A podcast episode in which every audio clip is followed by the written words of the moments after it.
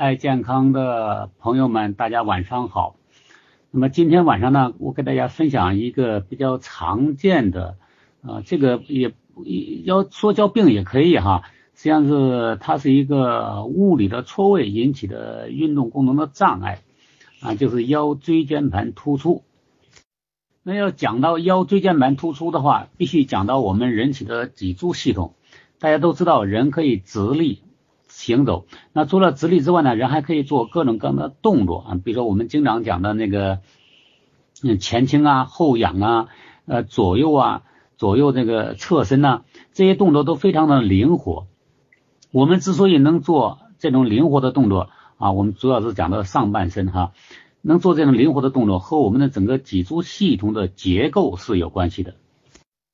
我们脊柱系统呢，大家知道脊椎系统呢。啊，它是由很多椎体组成的啊，这个椎体呢包括颈椎、胸椎、腰椎、骶椎等等。那么是什么叫椎间盘呢？椎间盘就是一个椎体和下一个椎体之间的那个地儿，就叫椎间盘。我给大家打一个比方啊，这个比方呢不是特别的科学，但是便于大家理解这个椎间盘相互之间的结构。呃，大家如果年纪稍微大一点的话，可能有那种生活的阅历，见过那个以前的建筑物啊，都是用砖垒起来的。那么砖呢，如果一块一块砖啊垒起来的话，呃，就是。一个砖呃和下一个砖啊，就是呃落落在一起，那么第三个砖呢落在第二个砖上，就一直落下去。假如说我们落来三十多块砖的话，大家想一想，一个砖一个砖落了三十多块砖的话，那么这三十多块砖呢，这个高度呢差不多和一个人差不多一样高了吧？大家没有发现这个砖就可以这这一摞砖呢，几乎就摇摇欲坠。那么我们这个三十多块椎骨呢，就是从颈椎、胸椎啊到腰椎，那么这个一个一个摞起来呢，就非常类似于三十多块砖摞摞在一起。那当然呢，那么这个我我是讲的像哈，那实际上它不是这样的一个结构，是砖与砖之间呢还是有一个呃既有韧性啊又有脆性的软垫构成。那么既有韧性和呃脆性的软垫呢，这个就叫椎间盘。由于我们这个椎骨呢，三十多个椎骨呢，这个从从上往下看的话，呃，接近于圆盘状啊，接接近于圆形。大家想象，三十多块砖如果摞在一起的话，我们从上往下看的话，我们只能看到一块砖，对吧？啊，因为其他砖呢就被第一块砖这个视线给挡着了，因为它摞完全摞在一起嘛。我们的椎骨啊，椎骨与椎骨之间啊是这样的摞起来的，中间只是有一个椎间盘，大家可以想象一下。所以我们的椎间盘是这样的一条线啊，一条线。但是由于呢，它不是像真正的砖头一样是刚性的，中间有个椎间盘，这椎间盘呢既有韧性啊，又有脆性，所以它就比较软。所以整个椎骨呢是可以可以做灵活的运动的，就像我刚才讲的前仰啊，呃这个这个弯腰啊，左右摇摆啊这种运动啊都是没问题的。大家想一想，那么如果是砖头三十多块砖头摞在一起的话啊，你要想让它左右运动的话，肯定就会倒了。但是我们的身体做这种左右运动或者前后运动，为什么不会倒呢？除了有椎间盘这种这个像粘合剂一样粘合在一起之外，实际上我们的椎骨两侧啊还有肌肉，这个肌肉呢可以约束着。这个椎这个椎体运动，它不能过分啊，就是稍微有点侧弯啊，各方面，由于肌肉的力量呢，把会把它纠正过来、矫正过来啊。就像我们做呃这个以前的做广播体操，各种各样的动作，我们做动的幅度是有限的。为什么做的幅度是有限的？不会倒下去呢？不会像砖头一样倒下去呢？因为对面那种肌肉啊，就会开始发力啊，让让我们做动作呢，不能做得太过分啊，就强迫我们呢啊，动作到一定程度之后呢，必须得停止。那么这是我们的整个椎间盘啊，整个椎骨和椎间盘这样子做动作啊，它是受这个左右这种肌肉力量的约束的啊，约束的。那我们把这个这是大致的它的结构哈，我我用一摞砖来比喻，使大家比较容易理解。那么这是一个，还有一个呢，就是我们这个大家还要搞清楚哈，我们整个身体的所有的生命活动还受神经的支配。那么神经的中枢呢，就在我们大脑啊。大脑，我们身体的每一个组织器官都被神经支配。那尤其是下肢，下肢的神经，它要从大脑走到下肢，比如两条腿，包括盆腔。那么从哪走呢？那么就沿着椎骨后面有一个孔叫椎孔。什么叫椎孔呢？我给大家举一个例子哈，因为椎骨啊，它不是完全是一个，我刚才比喻的是一个软垫儿哈，那个类似于什么东西呢？就我刚刚呢，还是用用用三十块砖来比方吧。三块砖的话，假设每一个砖啊，它这个侧面呢都带一个圆圈，那三十个三十块砖摞在一起的话，这样它的圆圈就会形成一个呃从上到下的一个孔啊，有孔。那么我们的神经呢，就走到这一个孔里面啊，这叫锥孔里面，锥孔里面，那么是从上往下走的。那么大家想象，当神经从上往下沿着这个椎间呃这个椎骨之间的这个椎孔往下走的时候，那么椎间盘如果有突出的话，突出的话，当然椎间盘突出，大家想一下，椎间盘突出可以往四个方向突出哈。这个大家首先啊，从理论上来讲的话，是可以往四个方向突出的。也就是说，一个人的椎间盘，它既可以向前突出，也可以向后突出，也可以向左突出，也可以向右突出。理论上讲啊，四个方向都可以突出。但是实际上最常见的腰椎间盘突出是向哪突出的呢？一般都会向后突出。为什么向后突出呢？因为大家想一下，我们用力的时候怎么用力呢？绝大部分都是用腰部发力的。而腰部发力的呢，我们很少腰往前撅着啊，叫肚子向前撅着，腰往前弓着，我们用不上力呢。我们用力的时候呢，基本上都是弯腰的时候，比如搬东西啊、抬东西啊啊这种情况下，我们才会用上力。也就是说，我们用力的时时候呢，基本上方向呢都是腰向后弓的啊，向后弓的。那么当这样发力的时候，大家想想，那么椎体与椎体之间的这个压力是很大的，尤其你搬重物的时候。那么由于这个我们用力啊，人的用力这种姿势、这种结构啊，都是弓着腰用力，所以当这个用力如果不当的时候啊，比如说你突然用力。或者是刚才我讲的那个约束整个整个椎体的，它这个两侧那组肌肉哈，那个肌肉如果力量呃这个不足够强大的话，那么就会出现什么呢？出现这个椎体呢就会向后滑脱啊，向后滑脱，就一个移位吧啊，就是物理的一个错位。那么当发生这样物理错位以后呢，刚才讲了，因为椎体与椎体之间啊，它后面有个孔叫椎孔，椎孔里面走的是神经。所以这个椎间盘如果一向后滑脱的话，一错位的话，就会压迫啊这个椎孔里面的神经。椎间盘突出压迫呃后面椎孔呃向下走的神经的时候，因为神经是向下走支配双下肢的，因为我们的腰部以下都是下肢了，那所以支配下肢的神经呢就会受损，受损之后呢，那么我们知道所有的肌肉都是神经带动。这个肌肉啊，肌肉带动骨骼运动，所以由于神经这个受压迫之后呢，就会有疼痛的感觉。那么疼痛呢，这个人呢，呃，我们这样尽量就不动嘛哈，不动的话就对他的刺激会减少，就没那么疼。所以一动一动呢，就非常疼痛。所以这个人呢，就强迫这个人就不能运动。所以椎间盘突出啊，我们讲的椎间盘突出基本上都是腰椎间盘突出偏多哈。呃，当然也有颈部的呃椎间盘突出，我们呢一般都是特殊的运动员，我们先不讲。绝大部分都是腰椎间盘突出，腰椎间盘突出，由于它影响的是椎孔里面走的神经，支配下肢运动的，所以腰椎间盘突出受影响最大的就是下肢运动受限啊，下肢运动受限。那么这是这个这个腰椎间盘突出哈，它影响的我们的运动功能啊，主要是下肢运动功能。那么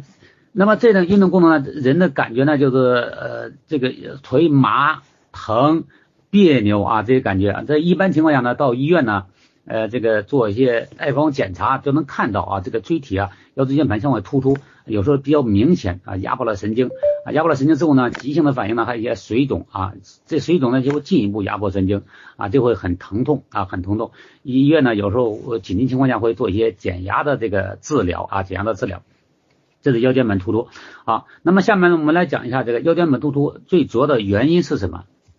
腰间盘突出最重要的原因就是用力不当，尤其是突然用力。那用力呢？比如说就是弯腰搬东西啊，或者弯腰抬东西，突然用力，突然用力。那我刚才讲了，因为腰椎之间呢，哈，这个椎间盘是一个呃这个韧性的东西，把椎体椎体连在一起，不像两个硬块的砖头一样啊，只是摞在一起。但是它的这这种粘性是有限度的啊，是有限度的。所以当我们用力的时候啊，主要是弯腰用力。如果你不是一点点由着劲儿用力的话，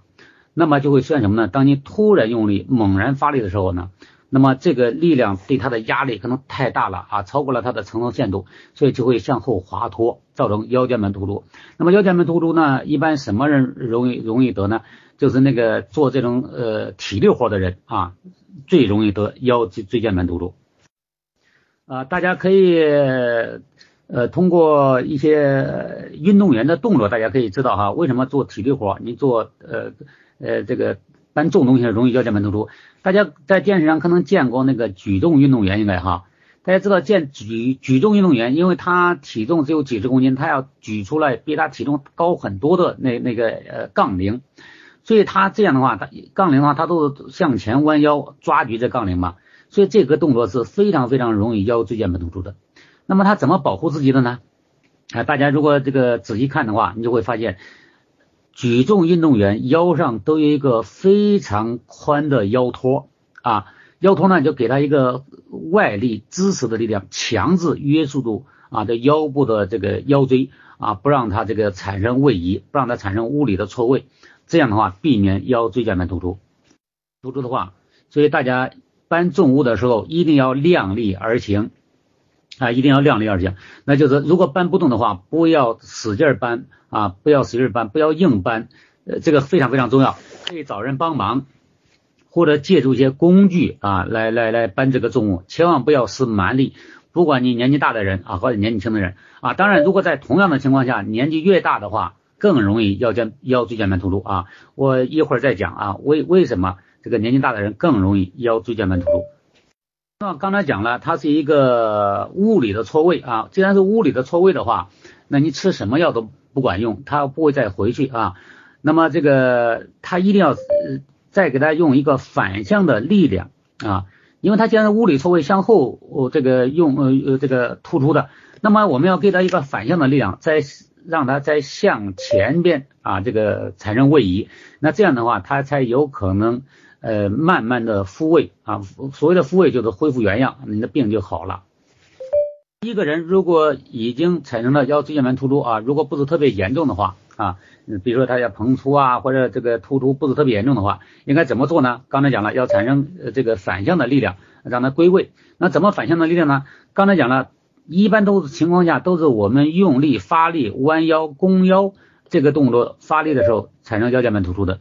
那么既然这样的话，它产生了向后突出，所以我们要给它反向的力量。那反向力量就是从后面往前面给它给力量，让它再归位。但这个力量呢，你不能像我们钉钉子一样，或者弄弄个物理的东西敲一下，那这个是不太可能的事情啊。我们要把握住，所以必须让它一点一点的复位。那么医院怎么复位的呢？医院因为它椎间盘它是有弹性的嘛，啊，一般用牵引的方式，牵引的方式呢就减轻整个椎体与椎之间的压力，那给它一个空隙呢，因为它有弹性回缩，可能会一点点回来啊，这是医院的一个方法。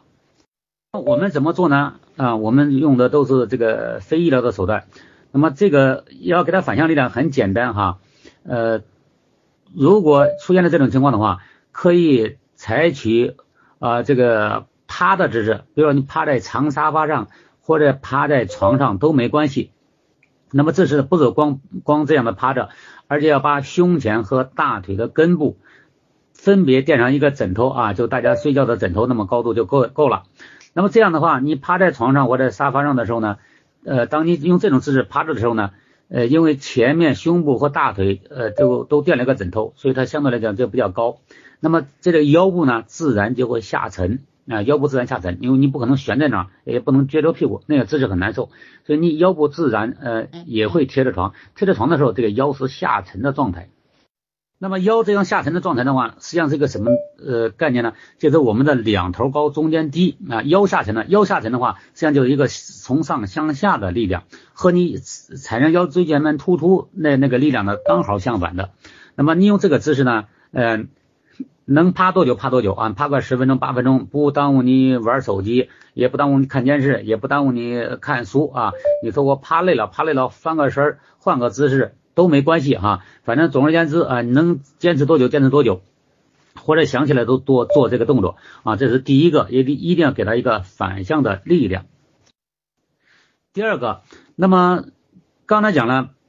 参做同样的动作，不是每个人都会腰椎间盘突出的啊，因为我们的腰椎它不是真正像砖头一样摞在一起，因为它四周都有一些这个肌肉来约束着它。那么这个约束这个腰椎间盘啊，不能嗯左右侧前后侧不能太太过分啊。那么这个这个约束到的什么东西呢？啊，就是一组肌肉。呃，大家很难想象这个这组肌肉哈。我给大家举个例子吧，大家肯定吃过里脊肉吧？啊，在这块那个里脊肉就是那个椎间盘两侧的那那个那那两种肌肉，这两种肌肉非常有力量，就约束了我们这个整个整个肌肉系统，它做这样的运动的时候啊，不会太过分，因为太过分的话，腰间盘都会突出啊，不仅是前后突，还有左右突，都都是有可能的。所以，凡是做腰腰在呃，凡是发生腰椎间盘突出的人呢，都是这组约束的肌肉相对来讲没有力量。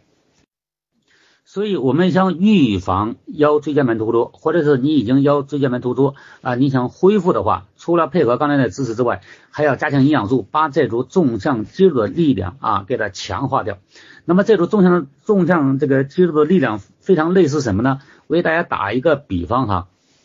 我不知道大家有没有在马路上见过那个卡车啊，有时候拉东西，呃，卡车拉东西，大家可能见的比较少，现在城市要求比较严的啊。我我讲讲那个三轮车吧，啊，就是三轮车，比如捡破烂的三轮车，捡破烂的三轮车，如果捡到了好多纸箱子的话，他会把纸箱子压扁，就把纸箱子落在三轮车上。但是你想，如果在落在三轮车上不用绳子捆着的话，它根本落不了几块啊，你稍微高一点就就全部散掉了啊。那么这个就类似于腰椎腰椎间盘突出哈，就乱了套了。如果他的一个三轮车上啊落了很多纸箱子。又不想让纸箱子掉的话，他一定要用绳子啊，这个左右捆一道，前后捆一道，他一定做这种捆。那么这个捆呢，这个这个这个绳子呢，就是约束啊这些摞起来很很高的这个纸箱子呢，不会产生过分的移位啊，过分的。但是我们看到一个什么情况呢？他就是做了绳子这样的捆的话啊，在路上路上走的时候啊，我摇晃啊，这过这个这个这个这个沟沟坎坎呐。啊蹲的时间久了之后，也会出现什么情况呢？也会出现啊，这个这这一些呃这个一车的后半平板车拉了很高的纸箱子摞起来，也是歪的啊。有时候我们开车的时候都离它远一点，生怕它它它万一倒下来啊倒下来。所以我们的腰椎间盘突出呢，就类似这种情况，类似这个绳子松了啊，就这种感觉。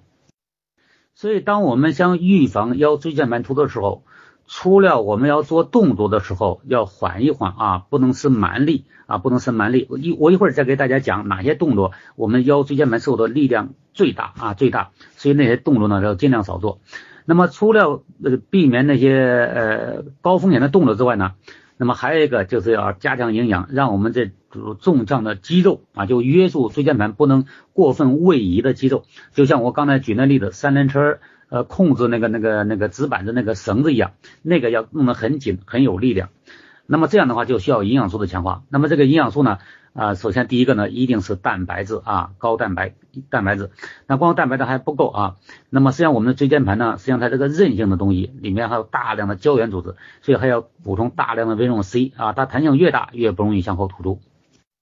所以可以补充这个一个呢是这个呃腰呃蛋白质啊，然后维生素 C 啊维生素 C。还有一个呢，就是这个，如果已经发生腰椎间盘突出的话啊，这个神经呢受损，神经受损呢，那我们还不能保护，我还不能让那个神经呢啊，真的这个这个这个，就就这种状态下去哈，我们要在受损的情况下，我们维持